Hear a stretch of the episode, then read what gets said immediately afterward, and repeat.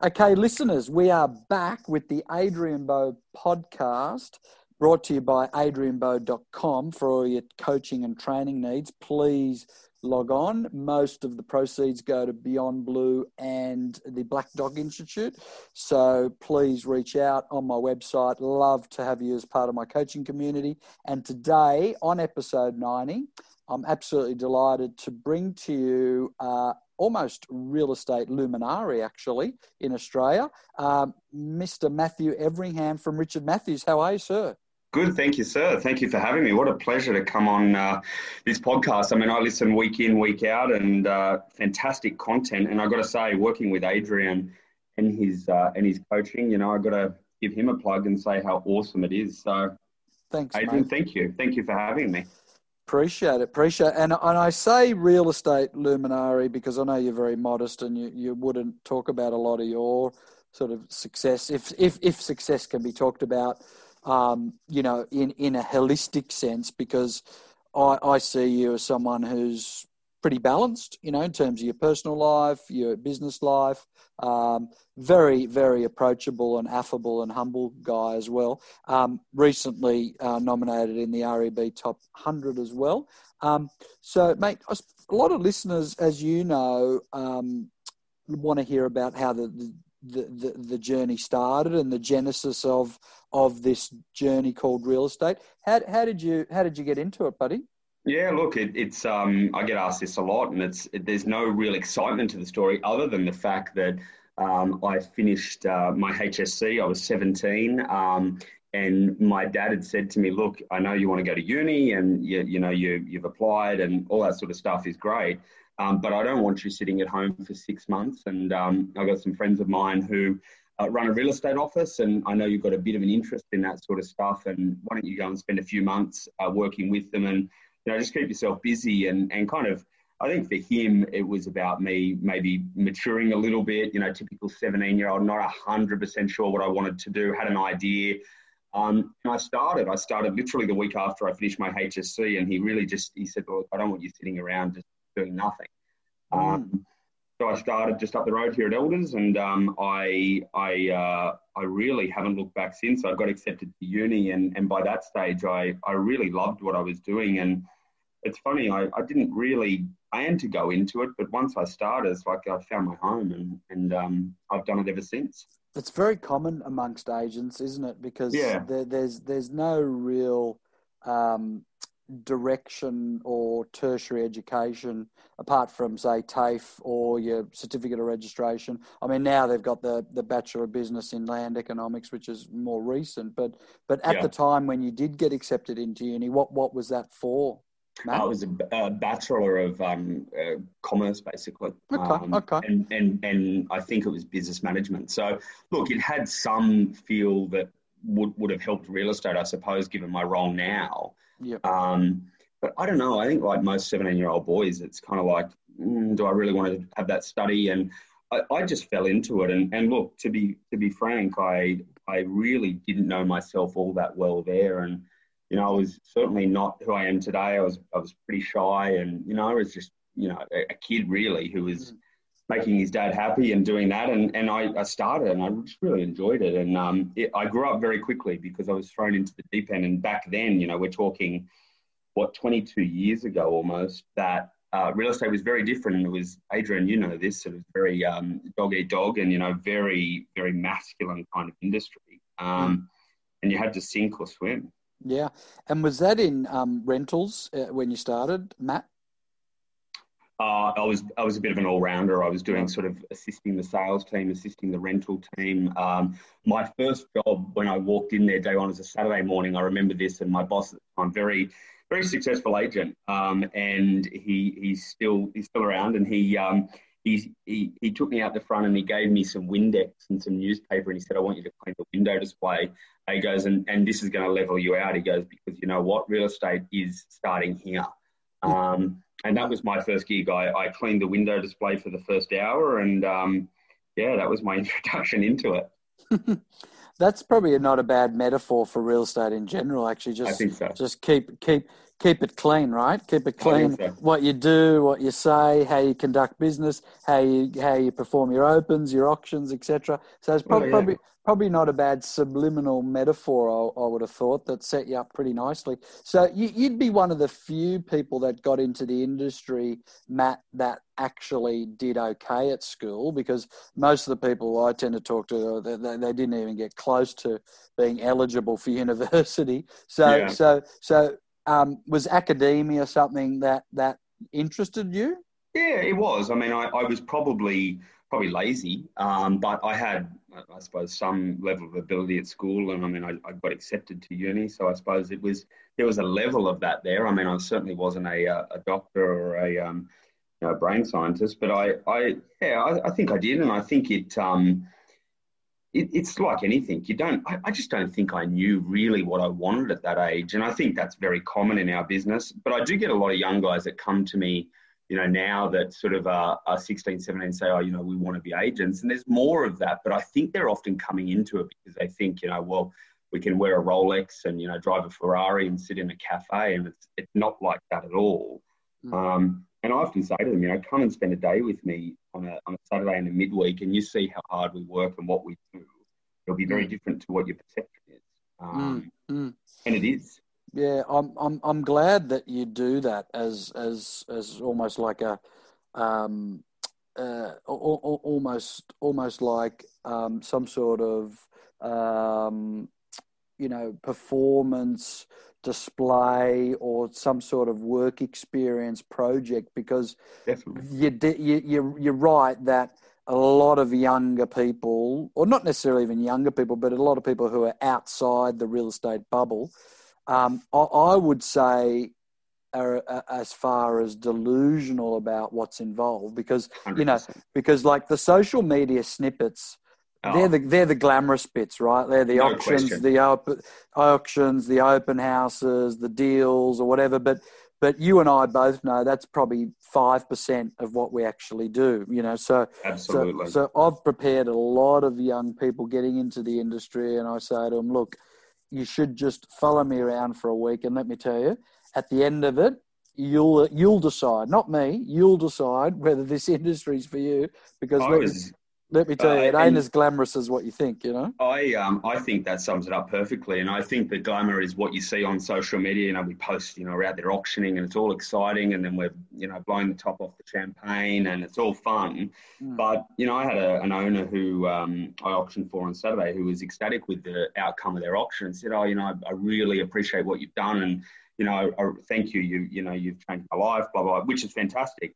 And I said to them, and I, and I believe this is the case, and I turned to the salesperson that was with me, um, who had done all the hard work, and I said, they've done all the work. Um, I've turned up here today, and yes, you know, the fun of the day and the excitement of the auction is great, but I can't do anything um, uh, in terms of my role on the day without the four weeks of hard labour that they've put in, the, the phone calls, the inspections, the arguments with, you know, pricing and all that sort of stuff. Um, and that, uh, I think that sums up our, our business. Like, I mean, you know, the auction day is what, 15, 20 minutes, if that, um, on the day. All of the work, though, leading into it is exactly why that's either a success or not. And that sums up real estate, I reckon. No, you're 100% right. Both you and I enjoy the luxury of, of conducting auctions and being auctioneers. And I think that's one of the funnest parts of the industry. And and your words were, were not dissimilar to mine on, on Saturday with my associate Harrison, you know, and uh, he said to me, Oh, Bowie, geez, that was a textbook auction, mate. You really called that well. And I said, Mate, you're very modest. I said, it's it was a textbook auction because you did all the hard work for the last four weeks.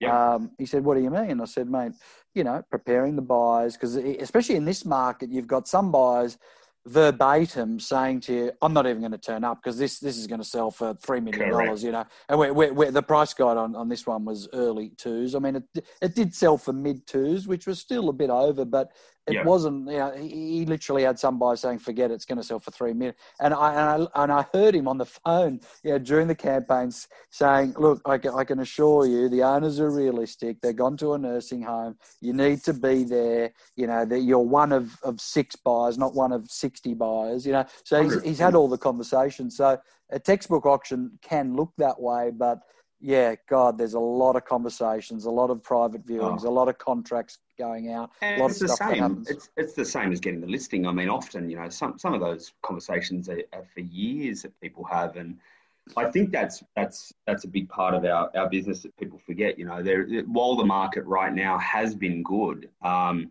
you know, you and I have talked about this. It's starting to sort of probably swing a little bit the other way, where it's becoming more of a normality. Um, and we're going to go through these these ups and downs. But you know, if you if you hone your skills well, you're good at what you do. That you know, those relationships is what's going to pay off in the future. Oh, no doubt, no doubt. Um, so, for those who don't know, Matt's in partnerships with Richard, and, and they've got yep. Richard Matthews Real Estate in Strathfield. Um, great office, great uh, roster of agents, uh, great branding, boutique, independent, nimble. Um, how long that, has that been in operation for, Matt? We just ticked over 10 years. We had a 10 year anniversary uh, last month. Right. Um, so Richard and I started basically just him and I, literally, um, just the two of us, and um, we were we were next door in a much smaller office. And yeah, it's been ten years that we've been here now. And look, I've got to say, most of that most of that growth's probably come in the last three or four. Mm. before that, we were we were kind of trying to do everything. We were learning. We were we were scrapping away. You know, really grinding it out. And you know, it's um, I don't know. It's it's it's been 10, 10 busy years, Adrian. I can imagine. I can imagine. Um, what I love about this podcast, and also what I love about my role in coaching, is that I'm I'm very brand agnostic. Um, so there could be no sharper contrast between this podcast and the the the most recent one with Hazley Cush, who's who's a great success story for for Ray White, who's obviously a very successful franchisor business. Yeah. Um, you being independent for ten years, you and I have spoken about it. You've been approached by by by everyone, literally. Yep. What what has made you reluctant to join a franchise group? Um, I think from day one, we were never really wanting to be aligned with a franchise. We didn't want to be bogged down by the fact that we had to be in a particular suburb or a couple of suburbs. That was never our business model.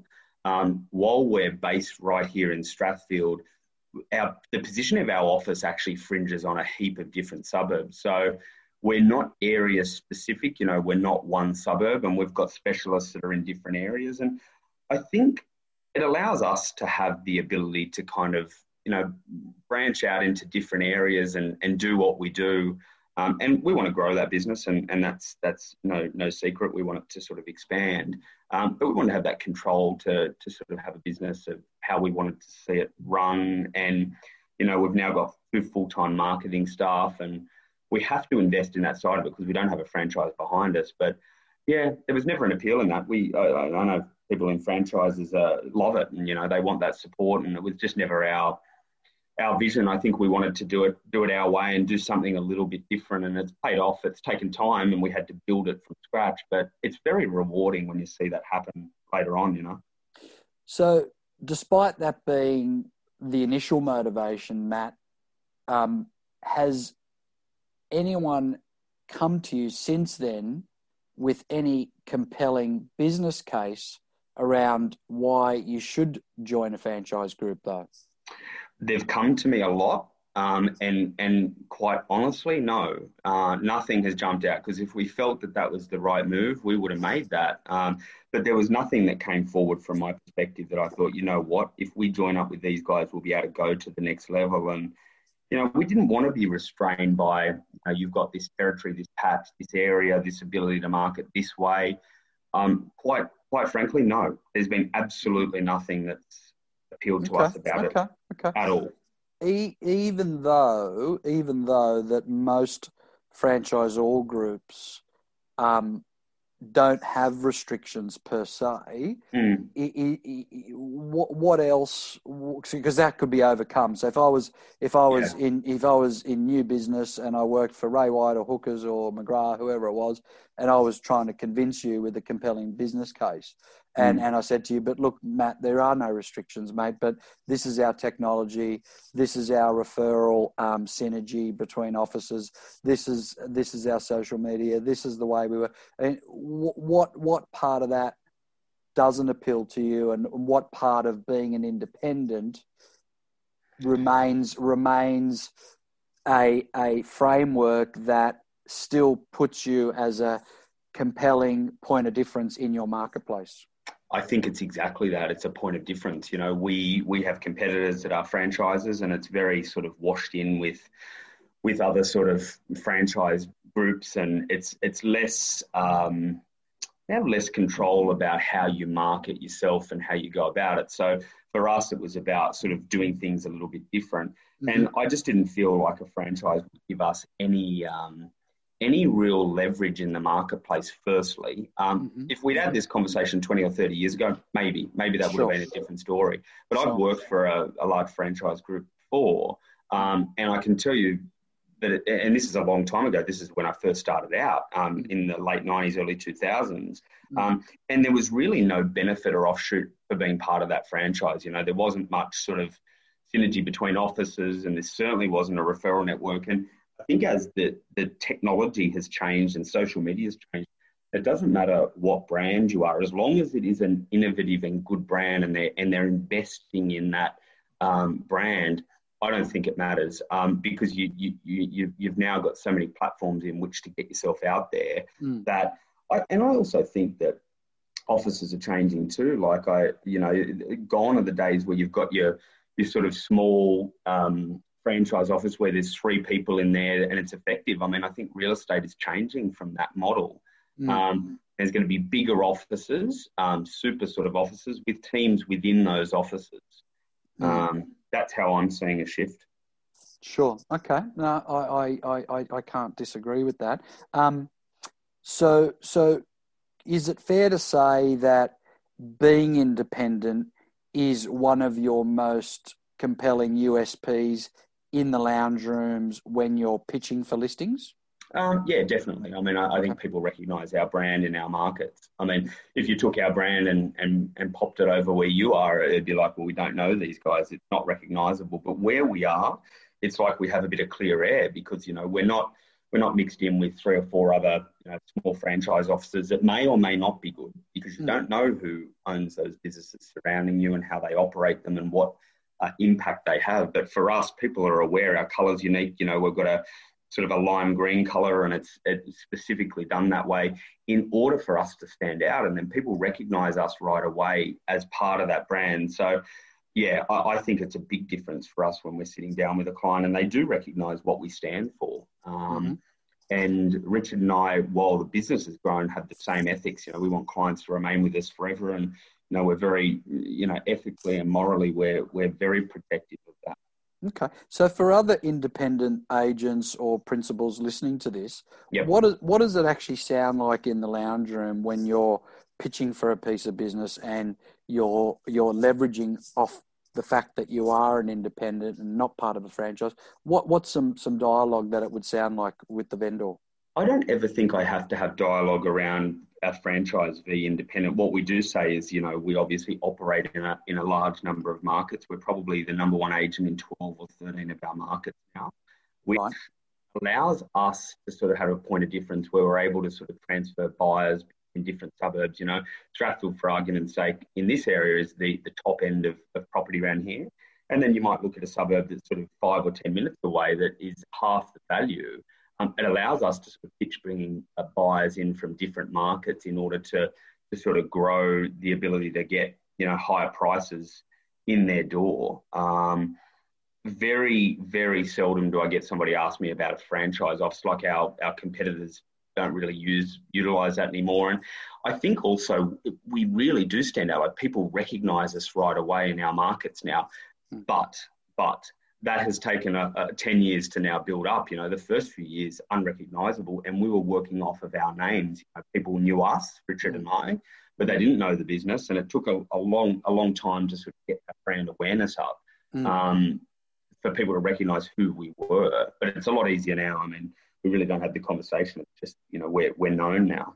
Sure. So when you say recognized, Matt, you're talking about aesthetically, like that that green branding. Yep. Yeah. Okay. That's interesting, yep. isn't it? That's interesting because you'd yeah. have you'd have a lot of different brands saying, well, that may be a weakness of ours, the fact that we don't stand out enough aesthetic Correct. aesthetically, but yep. we're we're prolific when it comes to prospecting, social media, letterbox dropping, etc. So what you're saying is is in isolation, not that this is your only point of difference, but in isolation, the fact that when you go into a lounge room or your agents go into a lounge room, the brand of Richard Matthews and that colour and the, the signboards, uh, uh, the signboards in particular, but also your office because I've been to your office and it and, and it and it's right in the centre there of Strathfield. So that's so really it's the signboards, the office, the the the social media. It's all very yes. consistent, isn't it?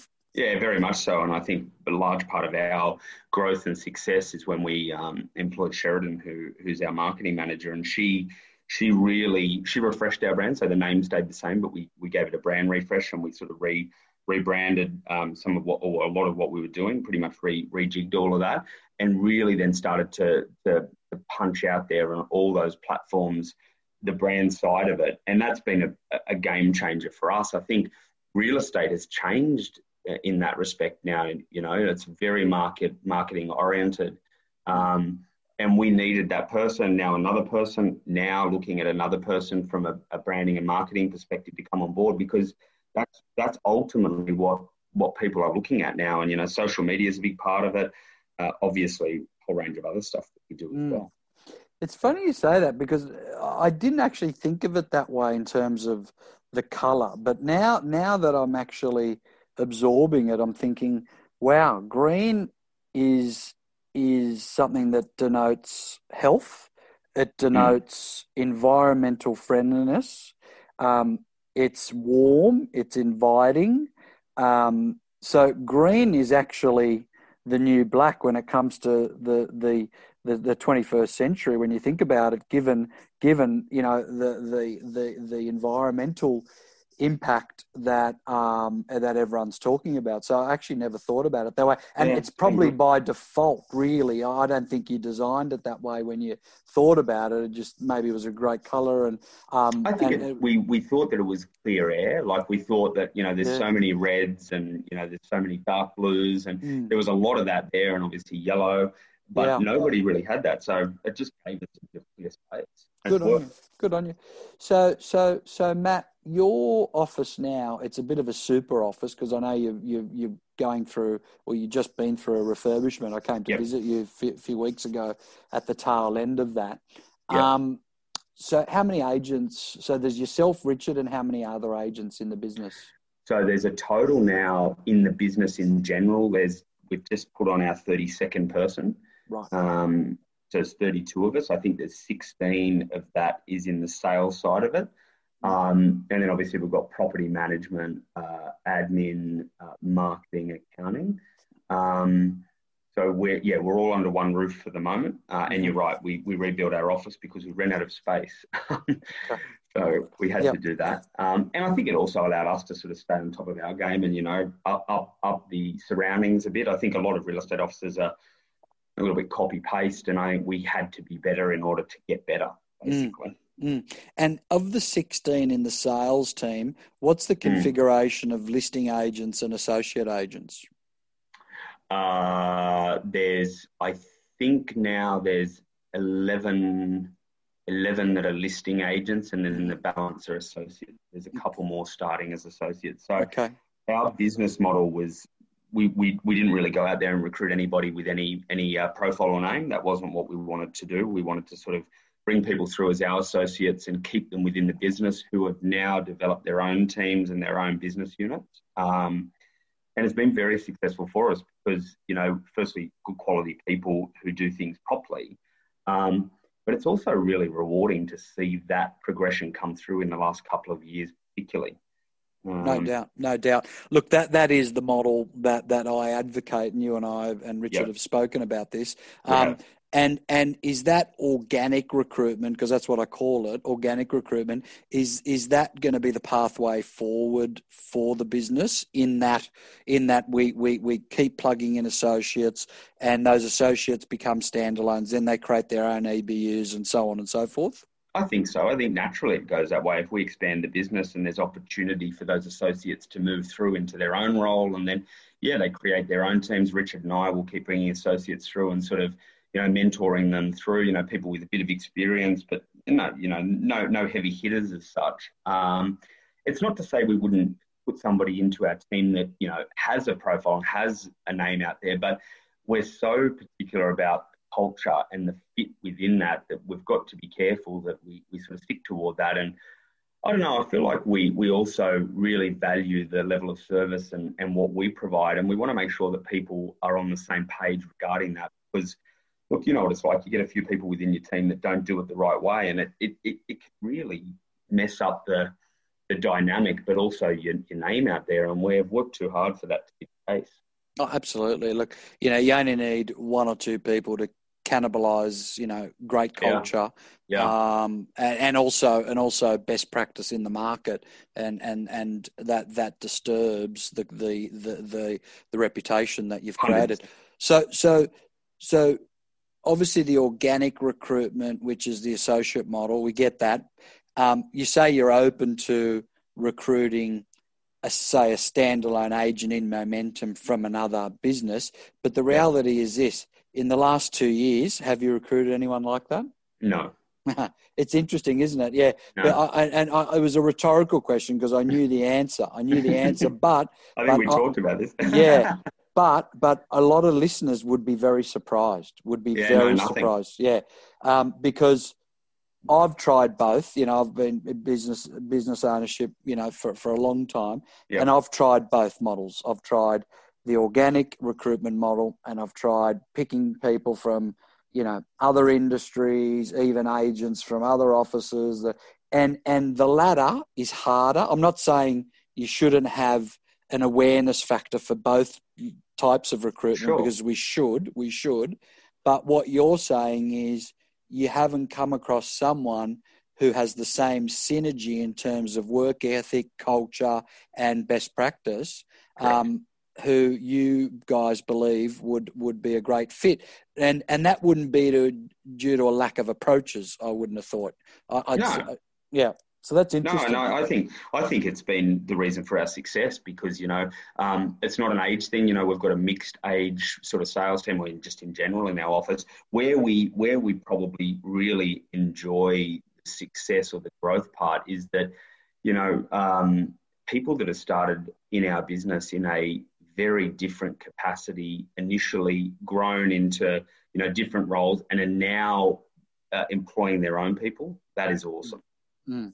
That is really awesome. And I, to be honest, I, I get more satisfaction out of that than anything else because you know they're um they kind of come through. They've learned off us. You know they've and they've put it into practice and they've stayed with us. And I don't know that that really makes it a whole lot more rewarding than anything else. Mm, I agree. So so on that on that point, Matt, we're we're effectively talking about retention. Okay. Yes.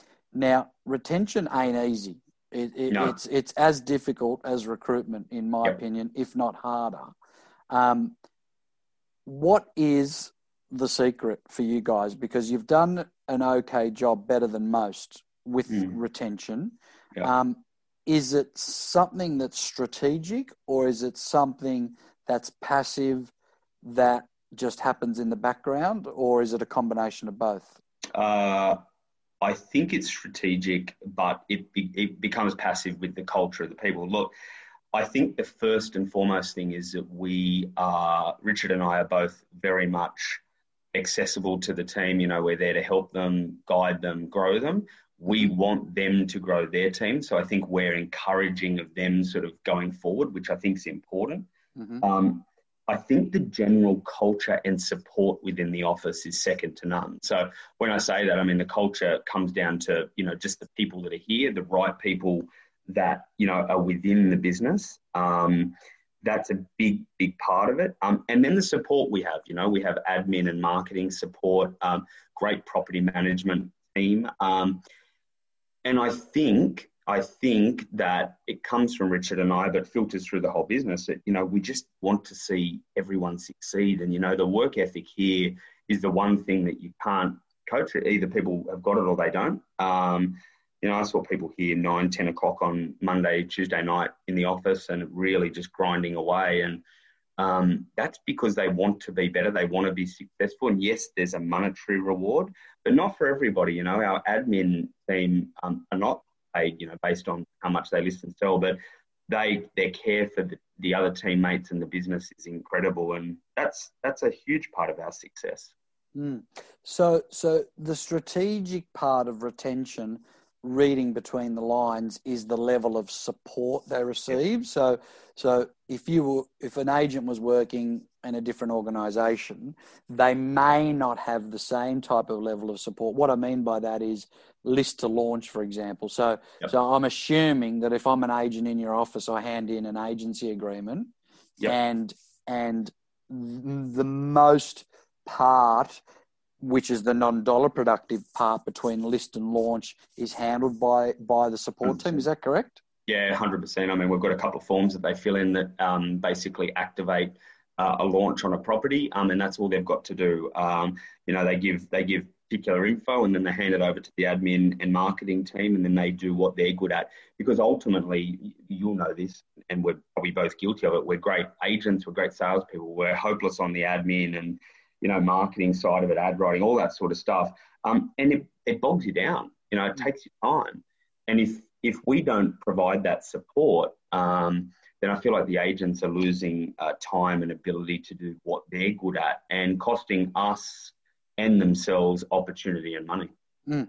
So those sales support uh, people within the office, I assume that's their role, marketing and sales support, right? Correct. Um, yep. Um, so are they also liaising with the vendor direct between list and launch, or that's the agent's responsibility? Um, th- there's an option there. We we give them the option. So we say to the agent on one of those activation forms, would you like us to liaise directly with the owner, or would you like to take care of it? We give them the option. Um, most of the time, the agents trust the marketing team to sort of send the info out and then talk directly to the vendor to get that stuff right.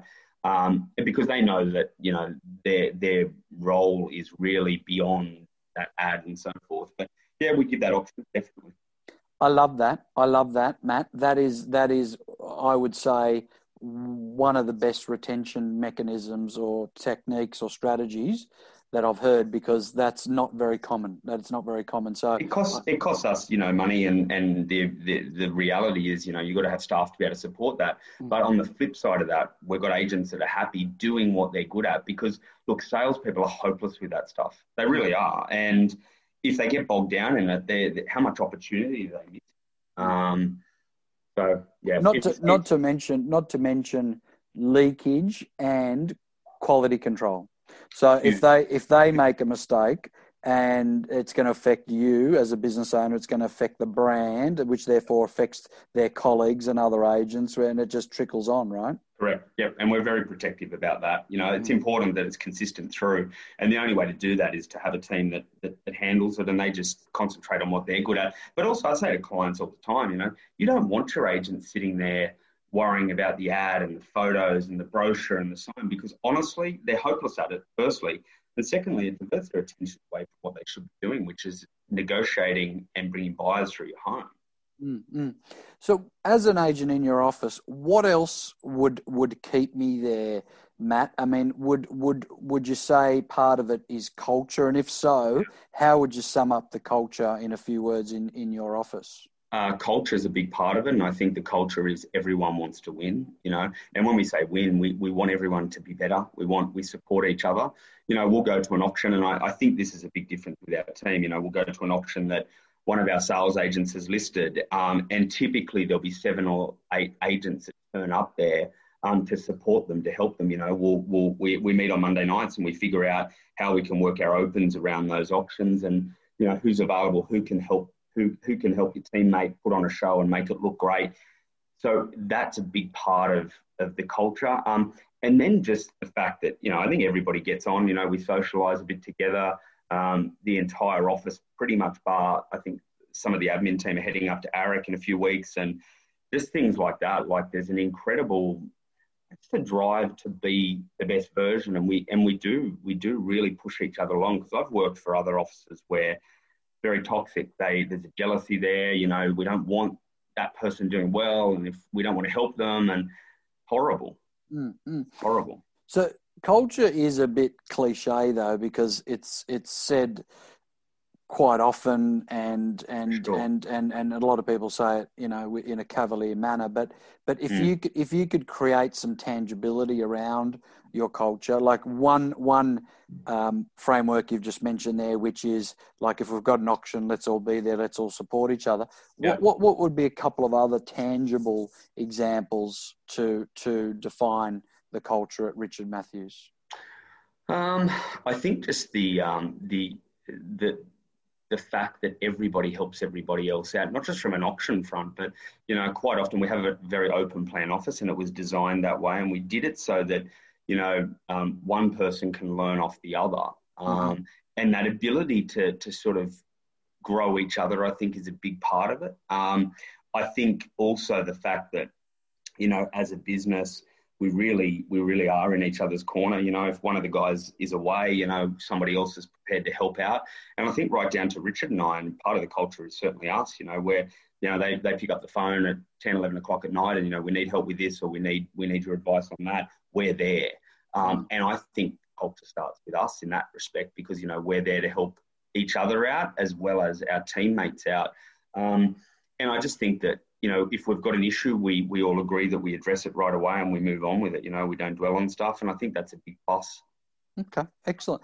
What about um, more defined uh, forums or symposiums that you guys create, such as sales meetings or training forums or whatever? What's the frequency and and and of and quality of those? So with the uh, with the team, uh, Richard and I independently meet with everyone each week. So we sit down and we, we go through, you know, they're not long meetings. It could be 10, 15 minutes just as a bit of a, how you going? What can we help with? This is some observation stuff. Um, property management meets um, twice a week. Sales meet twice a week. One is more in preparation for what we've got upcoming that week, and the other one is training focused. Mm-hmm. Um, so it's a mixture of training, you know, people like yourself, um, external people coming in, other agents who are successful, uh, we do a lot of work with agents who aren't in Sydney that sort of zoom in or have come in, um, and that's a real plus for us. And then obviously Richard and I addressing the team. So it's every week. Um, and you know, if there's big conferences on, we, we all try and go as a team together because we feel like that's a great way for us to all grow and benefit um, as a group. Um, and it's also good to sort of, um, you know, galvanize the team atmosphere. That's a huge factor. Mm. So you're actually sitting down one on one with every agent on a weekly basis. Yeah, that's interesting. Yep. What, I do what... that as, as well as Richard. So we, we do that because we, we talk about different things and I think we offer different things to the team and that's what makes us successful. We're different characters. I mean, you've met mm. with both of us and we're, yeah, you know, we've got the same goal, but we are different and mm. it works. It works really well. Mm, I think it's outstanding. Um, you know, I, have always been a massive advocate of, of one-on-ones, and I've always run it yeah. in my business. So, tell me, what what's the general agenda for those meetings, though? Because a lot of them, as you know, Matt, can become um, therapy sessions or counselling sessions. Yeah, counselling sessions when someone's been a bit off track. I'm not saying that that's a bad thing because sometimes uh, people need that. But that's how do you how do you try and keep it on purpose and actually make it productive?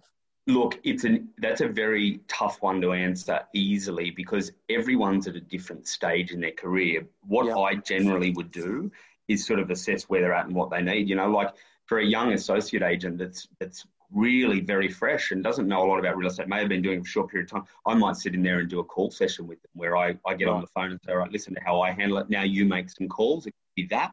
Um, so really real life real estate stuff. And for more um, senior agents, agents who are running their own teams, it might be more around how's your team going? What can you do to get the best out of this person? And this is my observation about where you guys could be better. Mm-hmm. Um, and then for the ones in between, it's kind of like, well, what do you guys need help with? What you direct me? What can I help you with? Or this is my observation from the past week that I've seen with you. Mm-hmm. Um, sometimes it's an honesty session. Sometimes it's guys. Look, to be honest, your your your energy is shithouse, and and you're really not where you need to be. And it's mm-hmm. basically just like a, a, a punch in the face, a nice one, but an mm-hmm. honesty session to say, hey, snap out of it. This is where you're at, and and I think they appreciate that too. Mm. Um, Mm. And if there's a grievance, you know, if they're not happy about something, tell us. Tell me now. You know, let's get it done.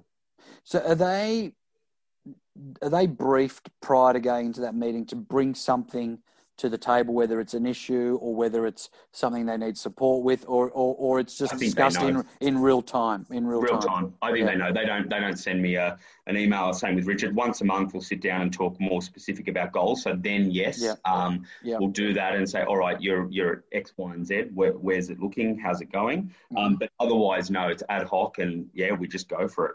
Good. Yeah, I like that because um, that way it's it is in real time, and that that's actually hands-on coaching. You know, because 100%. you, you it's guys pertinent to them. Yeah, yeah.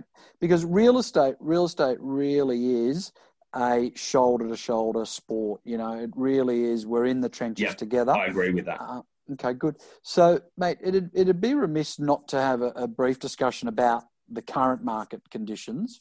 Yeah. Um, you know, obviously we've seen exponential growth in the last six months, and, and, and it's been geographically indiscriminate. What I mean by that is whether it's your area, um, whether it's the east, whether it's the northern beaches, whether it's the south, um, everyone's experience, even regional, even regional, probably to not that extent, but regional still up probably 10, 15%, which is a lot more than they've 100%. seen in, in a lot of long time. Um, I've certainly sensed in the last seven to ten days mm. that the market that the market has probably hit a level that it's quite comfortable with now. Agree. Um, would you would you agree with that? And is that your mm. observation esoterically on the ground in your BDA? Hundred percent. I think the market sort of hit a level, uh, and it seems to have kind of. I don't know. The the buyers are still very much there. There's still good buyer activity, but um, that that sheer craziness or that that heat that we were getting um, in some of the results is coming out. Mm-hmm. Um, it reminds me a lot of 2017. If I reflect back on the last kind of market where it was like this, it reminded me of the same kind of thing. And mm. that was partly because buyers started to get a bit of media, you know, hammering them, you know, the market's overheating, it's going to slow down, and then more stock came to market. Mm-hmm. So Yep, hundred percent. I think you've hit the nail on the head. The past couple of weeks, we've definitely seen it.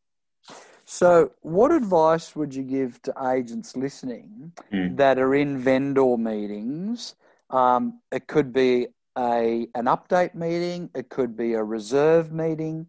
Who who their vendors have continued the price trajectory in their head you know, so if if the market was was was going by you know um, 20 to 25 percent in the last six months, they've just continued that trajectory, and their expectations are quite inflated. Um, I, I what what advice would you would you give that agent to manage that owner's expectations? Not necessarily condition them, but just just to manage their expectations and to remind them that this is the hottest market it's been in 30 years. I'd say exactly that. You know, you you you're sort of at the top of that crest of the wave. Um, I mean, the market can't keep going uh, month on month as it has. It, it never does. And then I would draw um, draw their thoughts to 2017, and I, this is where I would sort of sum it up and say, look, guys, it, it's very reminiscent of what we saw through 2017. The market was was very strong through the early part of the year. You know, the results were out of this world and it was booming. Quite clearly, it was booming. Um, mm. And we're riding that wave. And it, it, it, it reminds me of that about now. We're at the top of that. But once we got into the middle of the year, it's like the market caught a bit of a cold and, you know, things started to pull back a little bit. But by the time spring hit, um, it was a full blown, blown flu because there was a lot more property on the market and it started to level out. You know, those crazy prices came back, and you know, we we probably either settled at a certain price point or it adjusted back ten percent in 2017. Mm. Um, and I would tell them that I would be very forthright about it and say, look, no one can pick the peak of the market until it's come off and we're we're out of that. Um, and I just take control of the situation with an owner and sort of just give them the advice as you see it because you're seeing it, I'm seeing it, others are seeing it, and then the media will start to do the work for you because they'll inevitably start um, telling them how awful it is. Mm. They haven't done that yet, though. They, they've really the media have really jumped on this bandwagon of thirty percent growth. You know, not in the ninety plus percent clearance rate, etc., etc. So, so yeah. the the the vendors uh, uh, have got very se- selective um, choice around what they want to listen to. So they'll listen to that. Mm. Um, but as agents, we're on the ground dealing with with a bit of buyer fatigue, which is like, you know what, guys, I'm just over it. I've missed out on four properties. You know, I think I might just sure. give it a rest. Yeah, or, sure. or look, you know, you're telling me it's going for 850, but you know, like that means one three, doesn't it? You're like, no, no, actually, no, no. My my vendor's expectations are only like 900. So, so that's a really it's, good a point. Battle. Yeah, I, I think you and I have seen this over many years in different markets where mm. buyers start to get to that point. Now, if you don't address it right now with them, exactly mm. what you said before is going to happen. Buyers and say, look, mm-hmm. bugger it, we're not going to turn up. Um, mm-hmm. It's too hot. It's going to get way over you've got to get on the phone and you've got to say to that buyer, guys, it's not what you think it's going to be. This owner is very realistic. The interest is not crazy. It's certainly a bit of interest in it. You don't want to downplay it too much. Mm-hmm. Um, but you've got to get the buyer there because a lot of them are, bugger, it's going to be too much. And, you know, if you don't address that with a buyer right now, you're going to turn up on auction day and you're going to have buyers that you thought would be there. And because you, you know, you've thought, oh, well, the market will get us across one, and they're not and you're skinny and you struggle. Um, it's very important to have that conversation now. So is that the right dialogue with buyers? So say say they're they're a bit hungover, if you if you like, from the peak of the market, which let's let's call it six to eight weeks ago, and they're a bit hungover because they've they've they've been underbidders on four properties. Mm. Um, what what sort of sobering and and and also comforting advice would you give them if they suggested they might just wait for a while? Encouragement. I'd just be encouraging them to be there. You know that this is going to be within your price range. I think this is a great opportunity um, based on the feedback I'm getting, and I would just encourage them. I mean, I wouldn't be going into great detail about the market and how it's changing. None of that sort of stuff is going to help you. Um, but I would be encouraging them. I'd basically be giving them the confidence to be there and say to them, guys, this this is the one that is going to be within the the, the reach of, of your, your budget. Be at the auction, um, because I can tell you right now, the owners are realistic. The price is not going to be astronomical, and this is a chance to get in now for the sort of property you've been looking for. You've missed out on enough, and I'm telling you to be there. I'd just be very reassuring. Mm. Do you think that face to face buyer meetings, either uh, uh, at the opens or even in the office the week leading into the auction is something that that that agents should be doing more of? Look, we, we haven't had to do it for the past 12 months, have we? Mm. Um, I mean, there's certainly through opens and so forth, some of the tougher properties maybe, but look, it'll get back to that again. You and I have done it. You and I have lived through those markets. And I, I tell you, if you if you give that level of service anyway, it's going to come back to you later. If you're going to be a real estate agent for the next 5, 10, 20 years, um, you're going to build those relationships and rapport, and, and they're going to come back to you tenfold.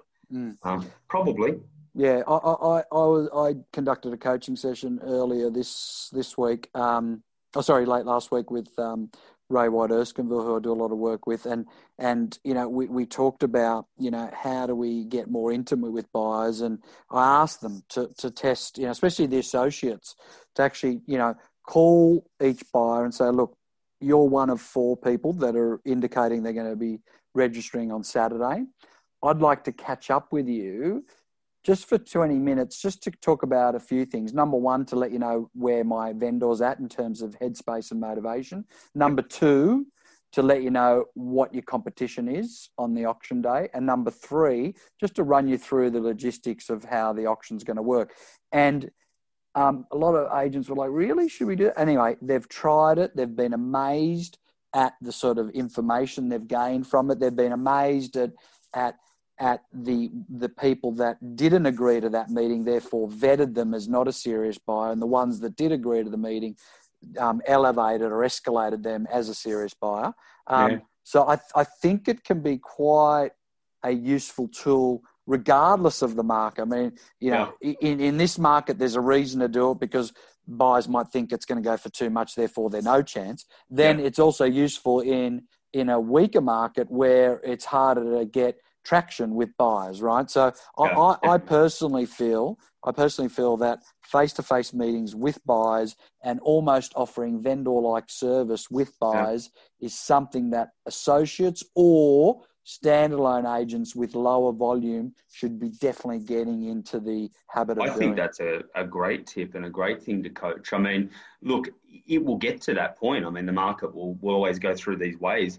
If you build up that, you know, um, that habit uh, and that level of service and you make it part of your business, I think that's a great thing to do.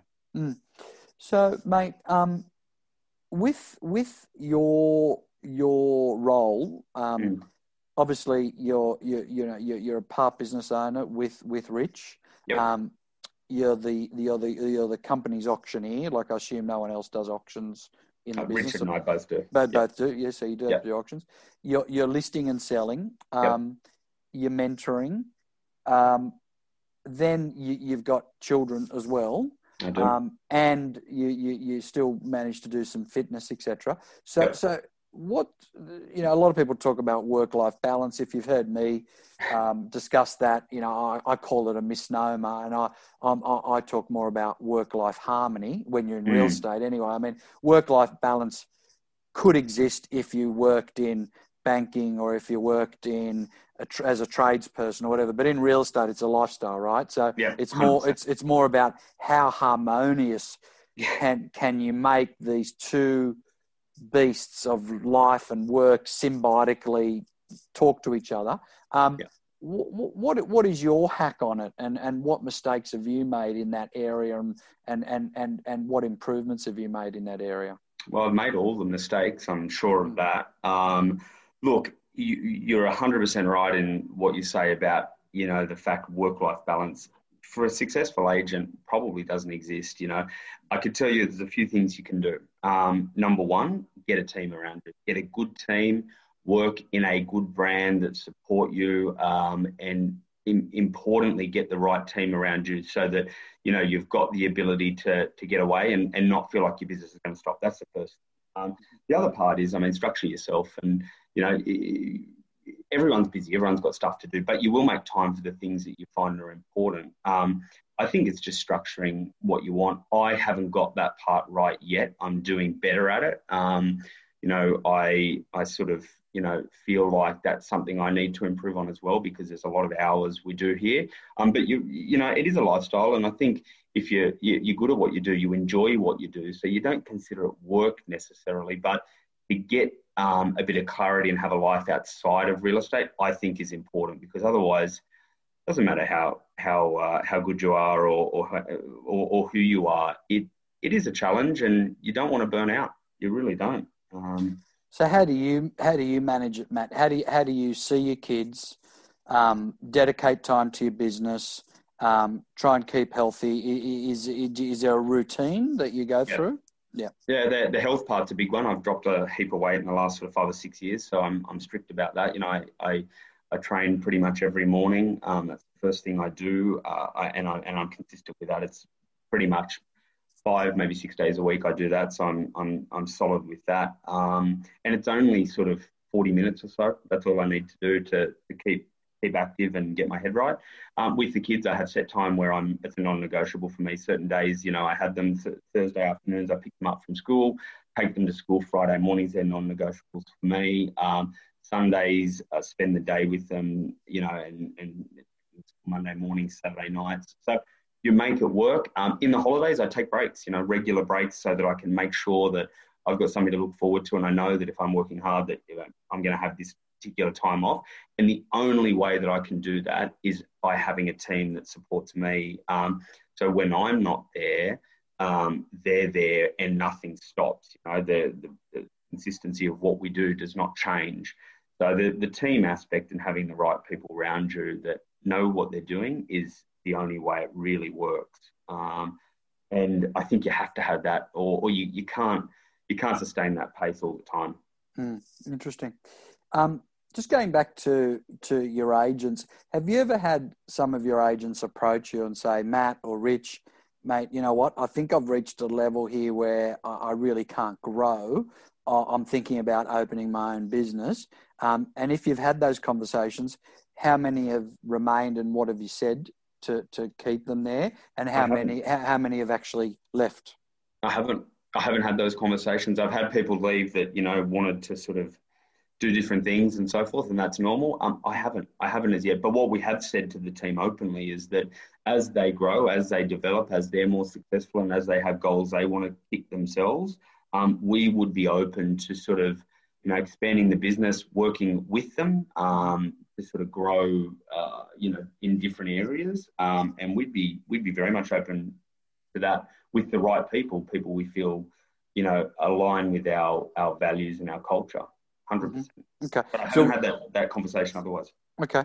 So what you're talking about there is you've made it clear to your team, yourself and Richard, that you'd be open to some sort of equity or partner arrangement. Um, you know, as long as they meet certain metrics, whether it's yeah. ten, tenure, productivity, culture, whatever it might be. Yeah.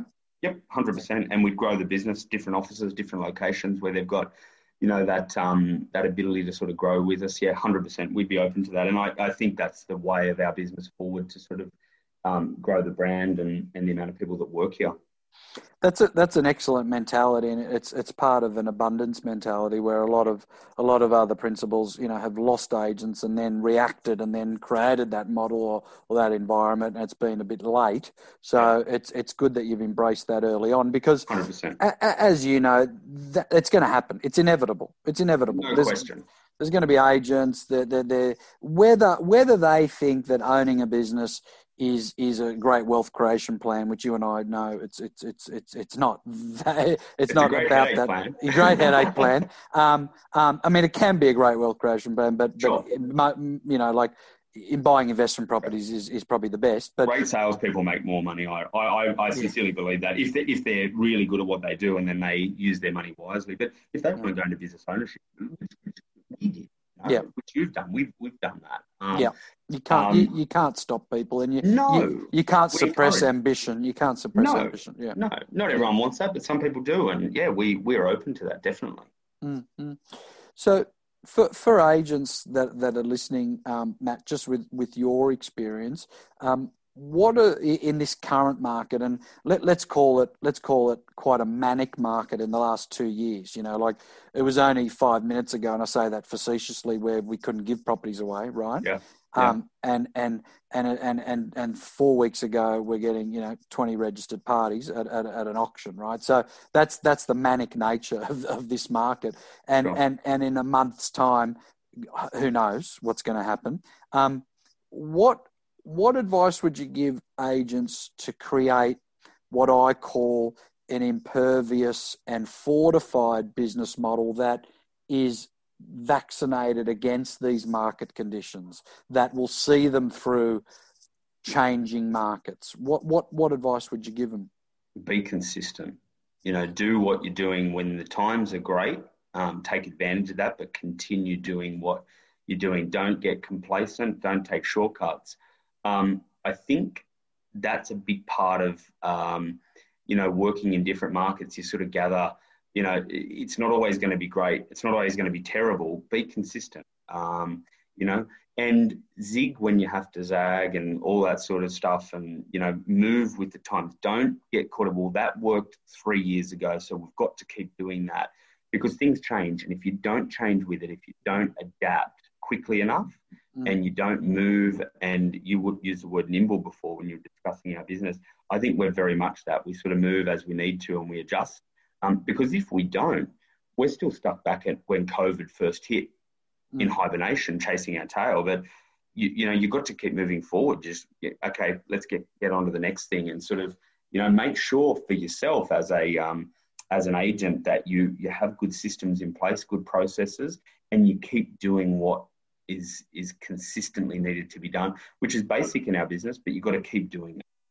What what are some specifics though? Like if I if I was an agent and I wanted to make sure that I I was consistent, so mm. I could I could weather the storm or of, of good and bad markets, high prices, low prices, high interest rates, low interest rates. What are some specific day to day things that I need to be consistent on? Make more calls. You know, get talk to more people, fill that pipeline up. You know, have a, a network of people that you're constantly chatting to. Don't don't forgo that because you've got a heap of stock at one point in time and things are going great because at some point that'll that'll sort of change. I think that's a big one. You know, get on the phone. Don't let text and email replace what really um, makes you successful, which is talking to people, um, getting face to face. You know, talking to people in their in their homes. You know, if you're you're sort of an agent um, that's an associate agent, get in front of more buyers. You know, service more buyers, get in front of them, build relationships and rapport with them. They're going to be your next seller later um, and you're going to be able to close deals. So do all the things that, that you need to be doing, the basic stuff, get it right. Um, you know, give great service. Don't don't sort of cut corners where you know oh, I'm not going to call those people back or I'm I'm, I'm going to let that sort of go and itself. You know, give great service and really don't be complacent around that. Um, I think a lot of what we do is really basic stuff, phone call and service related things. You know, follow up. Um, you know, don't forget about people who are who are not selling right away. You know, get them into a system, into a database, into a pipeline, whatever works for you. But continue to stay in touch with them and keep them up to date because at one point they're going to do business, and you want to be the one they do it with. You want to be forefront of their mind. Mm-hmm. There were some really good nuggets in there, listeners. If if you didn't take note, one was, and and a lot of them are KPI based, but one was um, you know, don't hide behind text or email. Like mm. they're good complements to a traditional yet extremely effective way of communication, which is picking up the damn phone. Okay. Yeah. Number two, what you heard there from from Matt was face to face in order to create relationships. So that's a KPI, and you need to create what how, you know how many face to faces per week or per month or whatever. However, what Matt's saying is relationships is the success and the secret in this business because we, whether you're Ray White, Richard Matthews, whatever, uh, uh people are not necessarily seduced by brands, but they will be impressed with how you make them feel when you meet with them and based on what advice you provide them. So that was that was really a really good one. The other one, which you may not have picked up, listeners, was was play the long game. Don't yep. necessarily just focus on catch and kill today. Like put people in your database, talk to them, and nurture them, and galvanize them, and harness them for a listing or a sale in seven to 10 years time, even in 20 years time. That's the game that you got to play. So some really good, some really good takeaways there, mate. Um, so as, as we start to wrap up, um, buddy, it's, it's been really insightful. I, I appreciate your time. Um, and, and as you know, you know, sure. I always, always, you know, invite people who I feel have got a pay it forward type attitude. And I know, I know you do. Yeah. Um, so, so thank you for that. Um, always ask, um, four questions. One you've already answered, which is do you have a daily ritual, which is your exercise, which is non-negotiable. Forty minutes, that's perfect. That's that's similar to the the um, the metaphor that sort of um, Matt Steinway talks about, which is the thirty-one minutes, which is really just saying, you know what, move every day, half I'm an hour, whatever. Matt. He, oh, mate, no, no one, no one is, mate. No one is, no one is, mate. And that's why he's got one T, Matt, because he's mate, he's he's one of a kind, buddy. Is that like, him? I, I, know him very, very well, and the guy is is an amazing human being. Yep. Um, yeah, and, and and he's the same age as me, and mate, he's he's he's, he's absolutely chiseled. um, um, second question is what what's one of the, the better decisions you've made in, in, in, in business you know since since you've you've you've had um, Richard Matthews um, I think letting go to grow, you know, really expanding the team, putting good people around us, you know, um, recruiting before we were probably ready in some aspects. Mm. Um, and I think that's getting ourselves uncomfortable. I mean, that's the bottom line. We, we, we struggled for too many years by not doing what we knew we had to do. We were sort of, you know, not not getting the right people around us, and we're trying to do everything ourselves. But yeah, getting the team that we need in place in order to allow us to do what we're good at, and letting go of some of those things that we we shouldn't be doing as as as agents or principals allowed us to grow. Mm. Um, that's the absolute best advice I can give. Mm, okay, interesting. What's what's a not so good decision yourself and, and Rich have made in the business, or something something that was at least labelled maybe a bad decision then, but may not necessarily be now?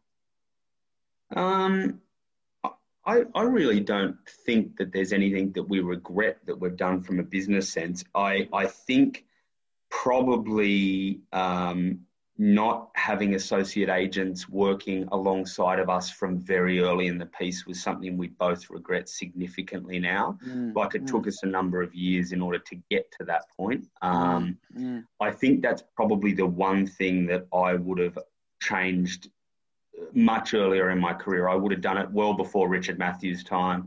Um, and I tell everybody that's in my team right now that if mm. you're transacting, you know, reasonable numbers and you sort of you've got the ability to, to put somebody on, get into it um, because it will keep you accountable. You will grow automatically because you have to. You just you do what you've got to do. Mm. Um, that that I would change hundred percent. So so currently, if one of your lead agents approach you and seek your counsel around when is the right time to put on an associate, what metrics do you apply to be able to provide them that recommendation? Um, I think the first metric is that do I think that they're able to have a teammate and able to add value for that teammate? Like, are you able to sort of be knowledgeable enough and have the right skill set to be growing them? That's the first one. Mm-hmm. Um, and I think usually by that stage, somebody is able to do that. Mm-hmm. Um, from a monetary sense, look, from a GCI perspective, I think it's probably in my mind around 300. I, I, don't know if that's a right or wrong number. It's just in my head that that's probably mm-hmm. around the number. Mm-hmm. Um, some people say the day you start in real estate. I, I can't agree with that because I think that's too mm-hmm. hard to sort of really say is right. I mean, you, you, can't employ somebody into your into your team the day you start because you don't know enough yourself to bring enough value to them and lead them properly. So mm-hmm. I, I think 300 is about a number, but I, I think you you've got to get uncomfortable and put yourself in that situation as early as you possibly can because you will step up. You have to. Mm. And and in your geographical precinct, 300 GCI would equate to approximately how many sales if people were to use a volume metric rather than GCI metric? Um, what would it be? It'd be 35 sales? Probably 25 to 30. Yeah, 20 around that. Okay, good. And you need yeah. it at that point, Adrian. Like you just you just yep. can't do everything properly and grow yep. without it. Yep, I agree. I agree. That's that's usually best practice around 30 sales without without um, compromising either the service level to consumers and customers without yep. creating leakage in your business and without some degree of burnout. So you could do it. You could don't get me wrong, you could you could do 40 yeah, you could do yeah. 40 50 sales, you could go to 800 GCI, right? You on can. your on your own. However, one of those three things 100% will be cannibalized 100% so so it's unnecessary because you and i have paid the stupidity tax yep. many others 100%. have. So it's our obligation, Matt. It's our obligation to to inform these guys that you don't need to go down that path. It's un, no. it's unnecessary. Hundred percent agree. Yeah. Um, last last uh, question, mate, is um, you get to me, ask me anything. What would you change today, knowing everything you know? I mean, you're, you're one of the most uh, knowledgeable, experienced agents. You coach. You've been at the top of your game for a long, long time what what's the one thing you would change today? Um, it could be personal or business, maybe one of each that you would do differently. Let's say one of each um, that you would do differently, knowing what you know now.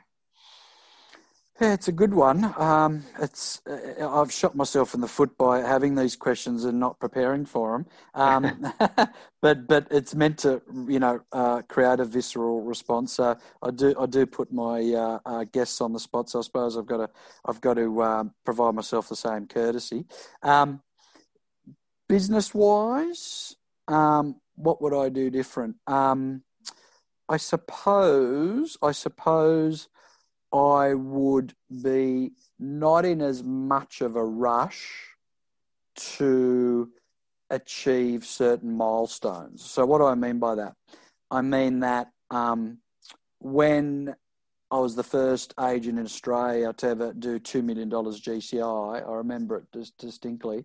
Um, I was uh, absolutely um, incapacitated. So I was, I was out for three months. I was chronic fatigue, glandular fever, burned out, gone. Yep.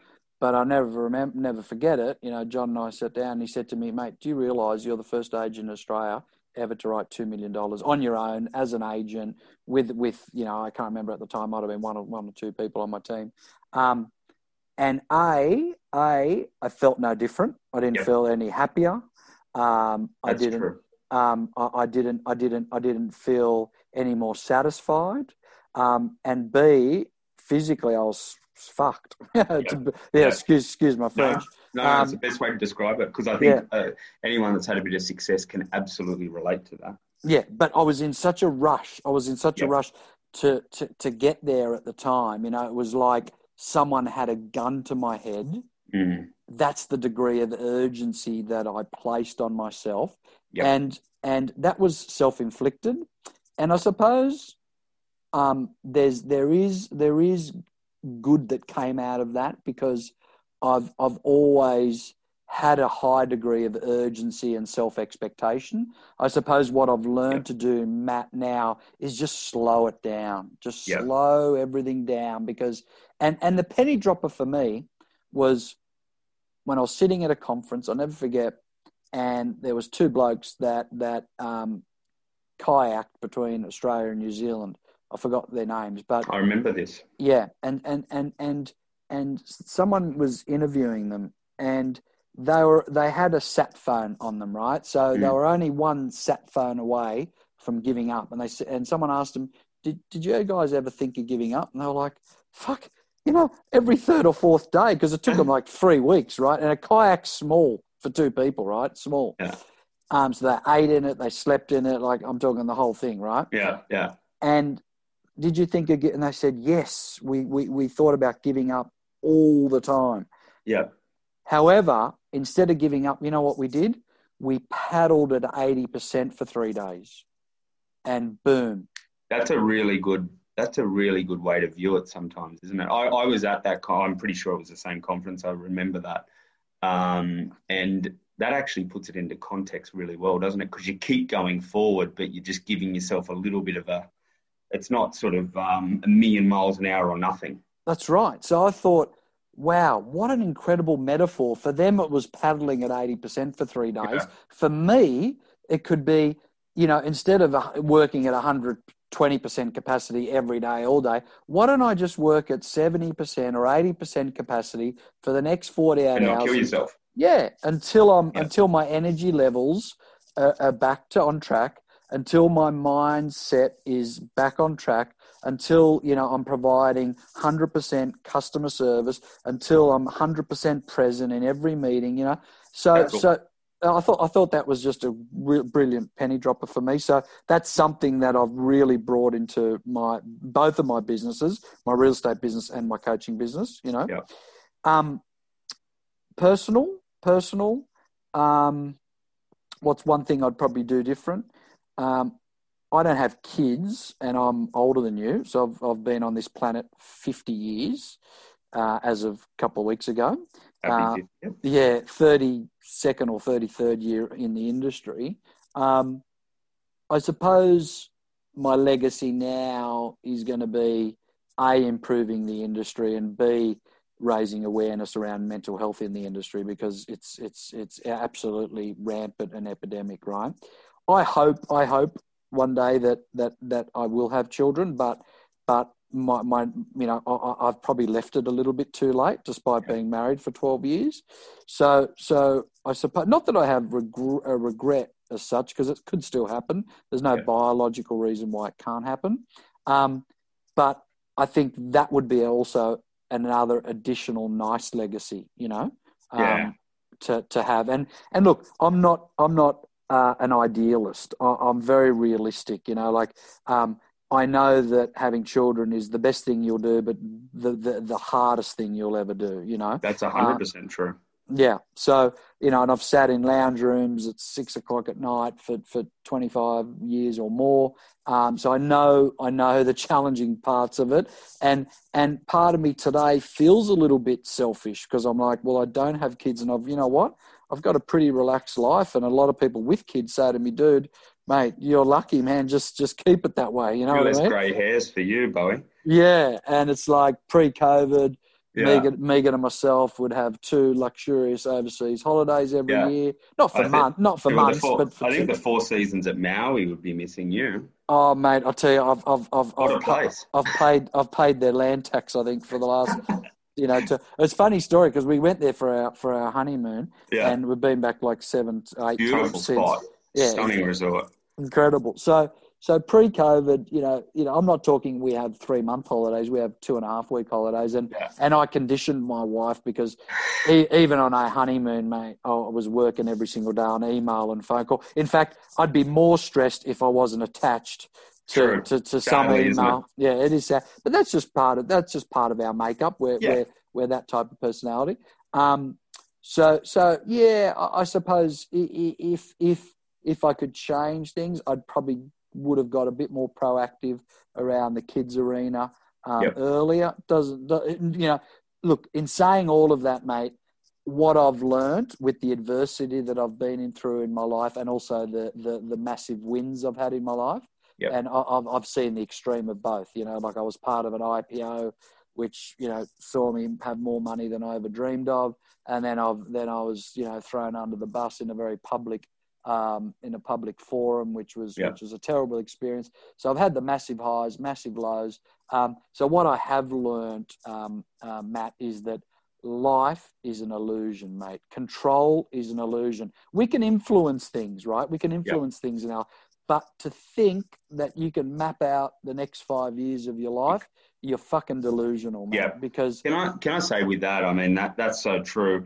And in our industry, you mentioned it before, and and probably it's not touched on a whole lot, but I, will ask if we can. The whole Beyond Blue thing that you um, you obviously support and the mental health stuff around real estate, I think that is a massive um, credit to you because not talked about enough. I mean, I talk about it a bit, and you know when I do interviews and stuff like that, but I think that is a huge thing in our business, and I think people don't either feel comfortable to talk about it or um, they consider it a sign of weakness. Um, I think it's a real credit to you, Bowie, that you you sort of bring light to it and you support it so strongly. And um, I got to say, it's a it's a it's a big reason why I was 100% more than happy to do this. And I, I think credit to you. You're um you're a good man, and you you sort of you do shine light on it, and not many people do. So I think it's well done to you. Very important, mate. And a lot of people do ask me why is it so epidemic in real estate? You know, is it something they after they get into real estate in terms of mental health issues, or is it something they had before? And, and it's a very good question. And, and my response. I've lost your volume there, Owen. You got me? Can you hear me? No. Okay, one second. Can you can you hear me? Vaguely. That's interesting. Wonder why. Um, can you hear me now? No. Well, let me plug back in. One sec. Um, can, you, can you hear me now? Very faint. I don't know if it's just me. Yeah. Is your is your volume okay? Yeah, my volume's good. Right, let me turn mine right up. Is it? Can you hear me okay now? it's still faint? It's faint, but I can hear you. Yeah. Okay. Okay. That's strange. Um, yeah. So I, I think I think that um, it, it's both. You know, a lot of people who get into real estate a lot of them to start with are very A-type personalities.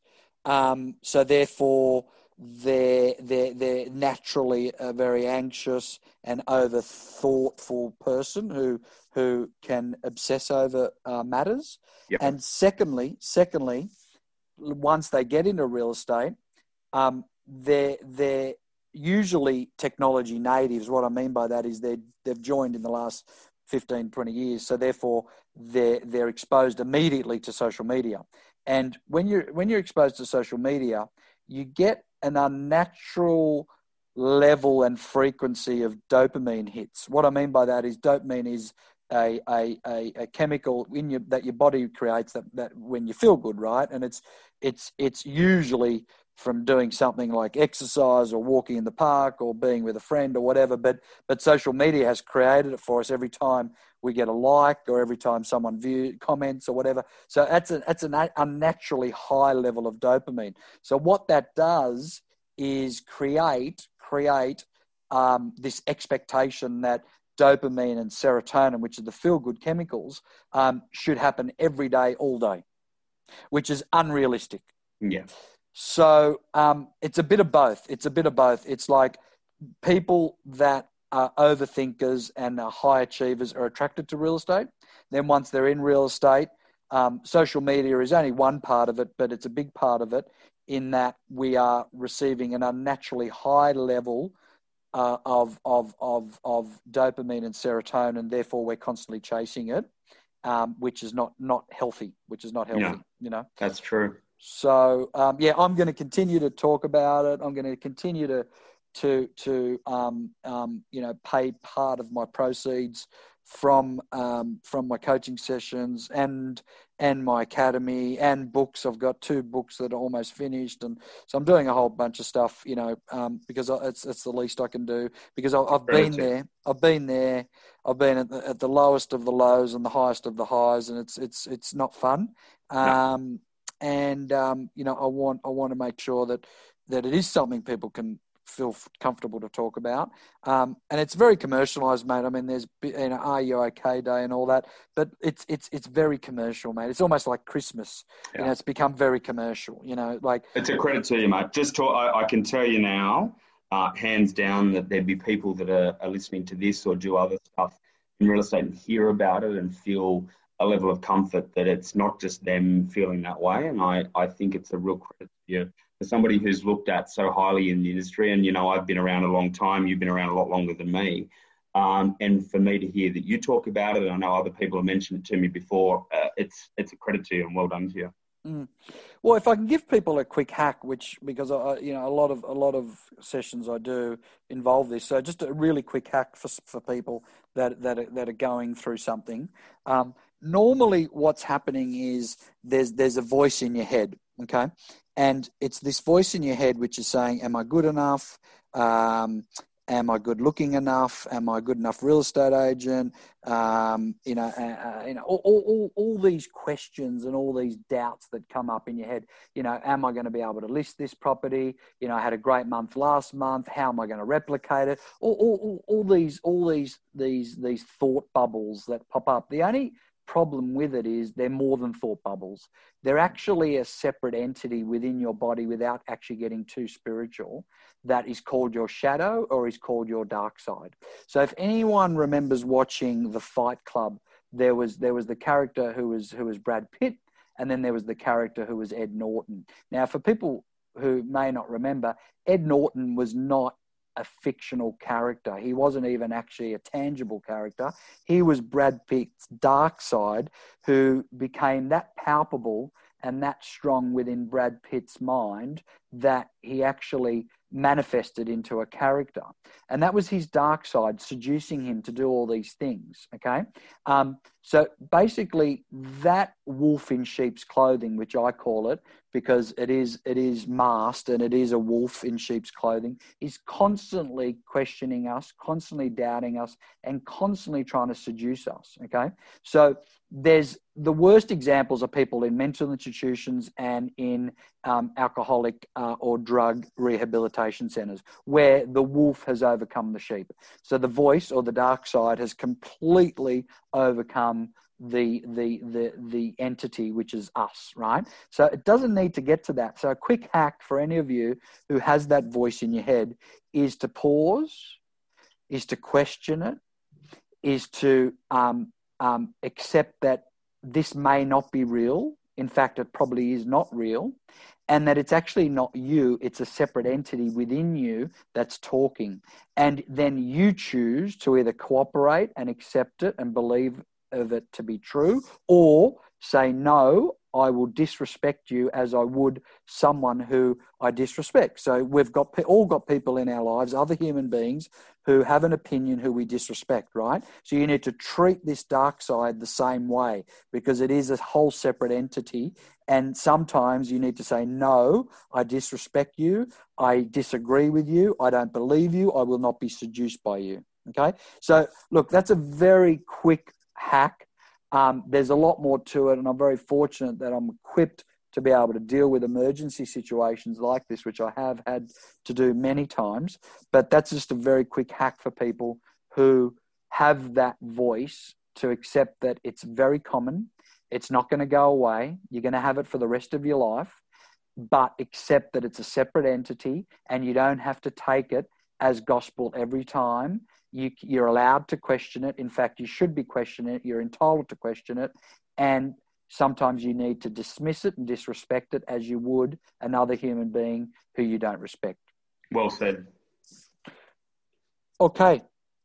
That went down a rabbit hole that we didn't expect, but that's that's what happens when uh, Matt Everingham and Adrian Bo get together, right? Well said, mate. I, I think that'll help a lot more people than you realise. So good job. I hope so. I hope good so. Job. Matty, you're a legend. Thanks for your precious time. We've, this is probably one of the longest podcasts I've done, but that's just a uh, testament to our relationship, and which I value dearly. Thank and um, and mate, I really appreciate your commitment and time to uh, to the listeners today. Thanks, Bobby. Okay, thanks everyone.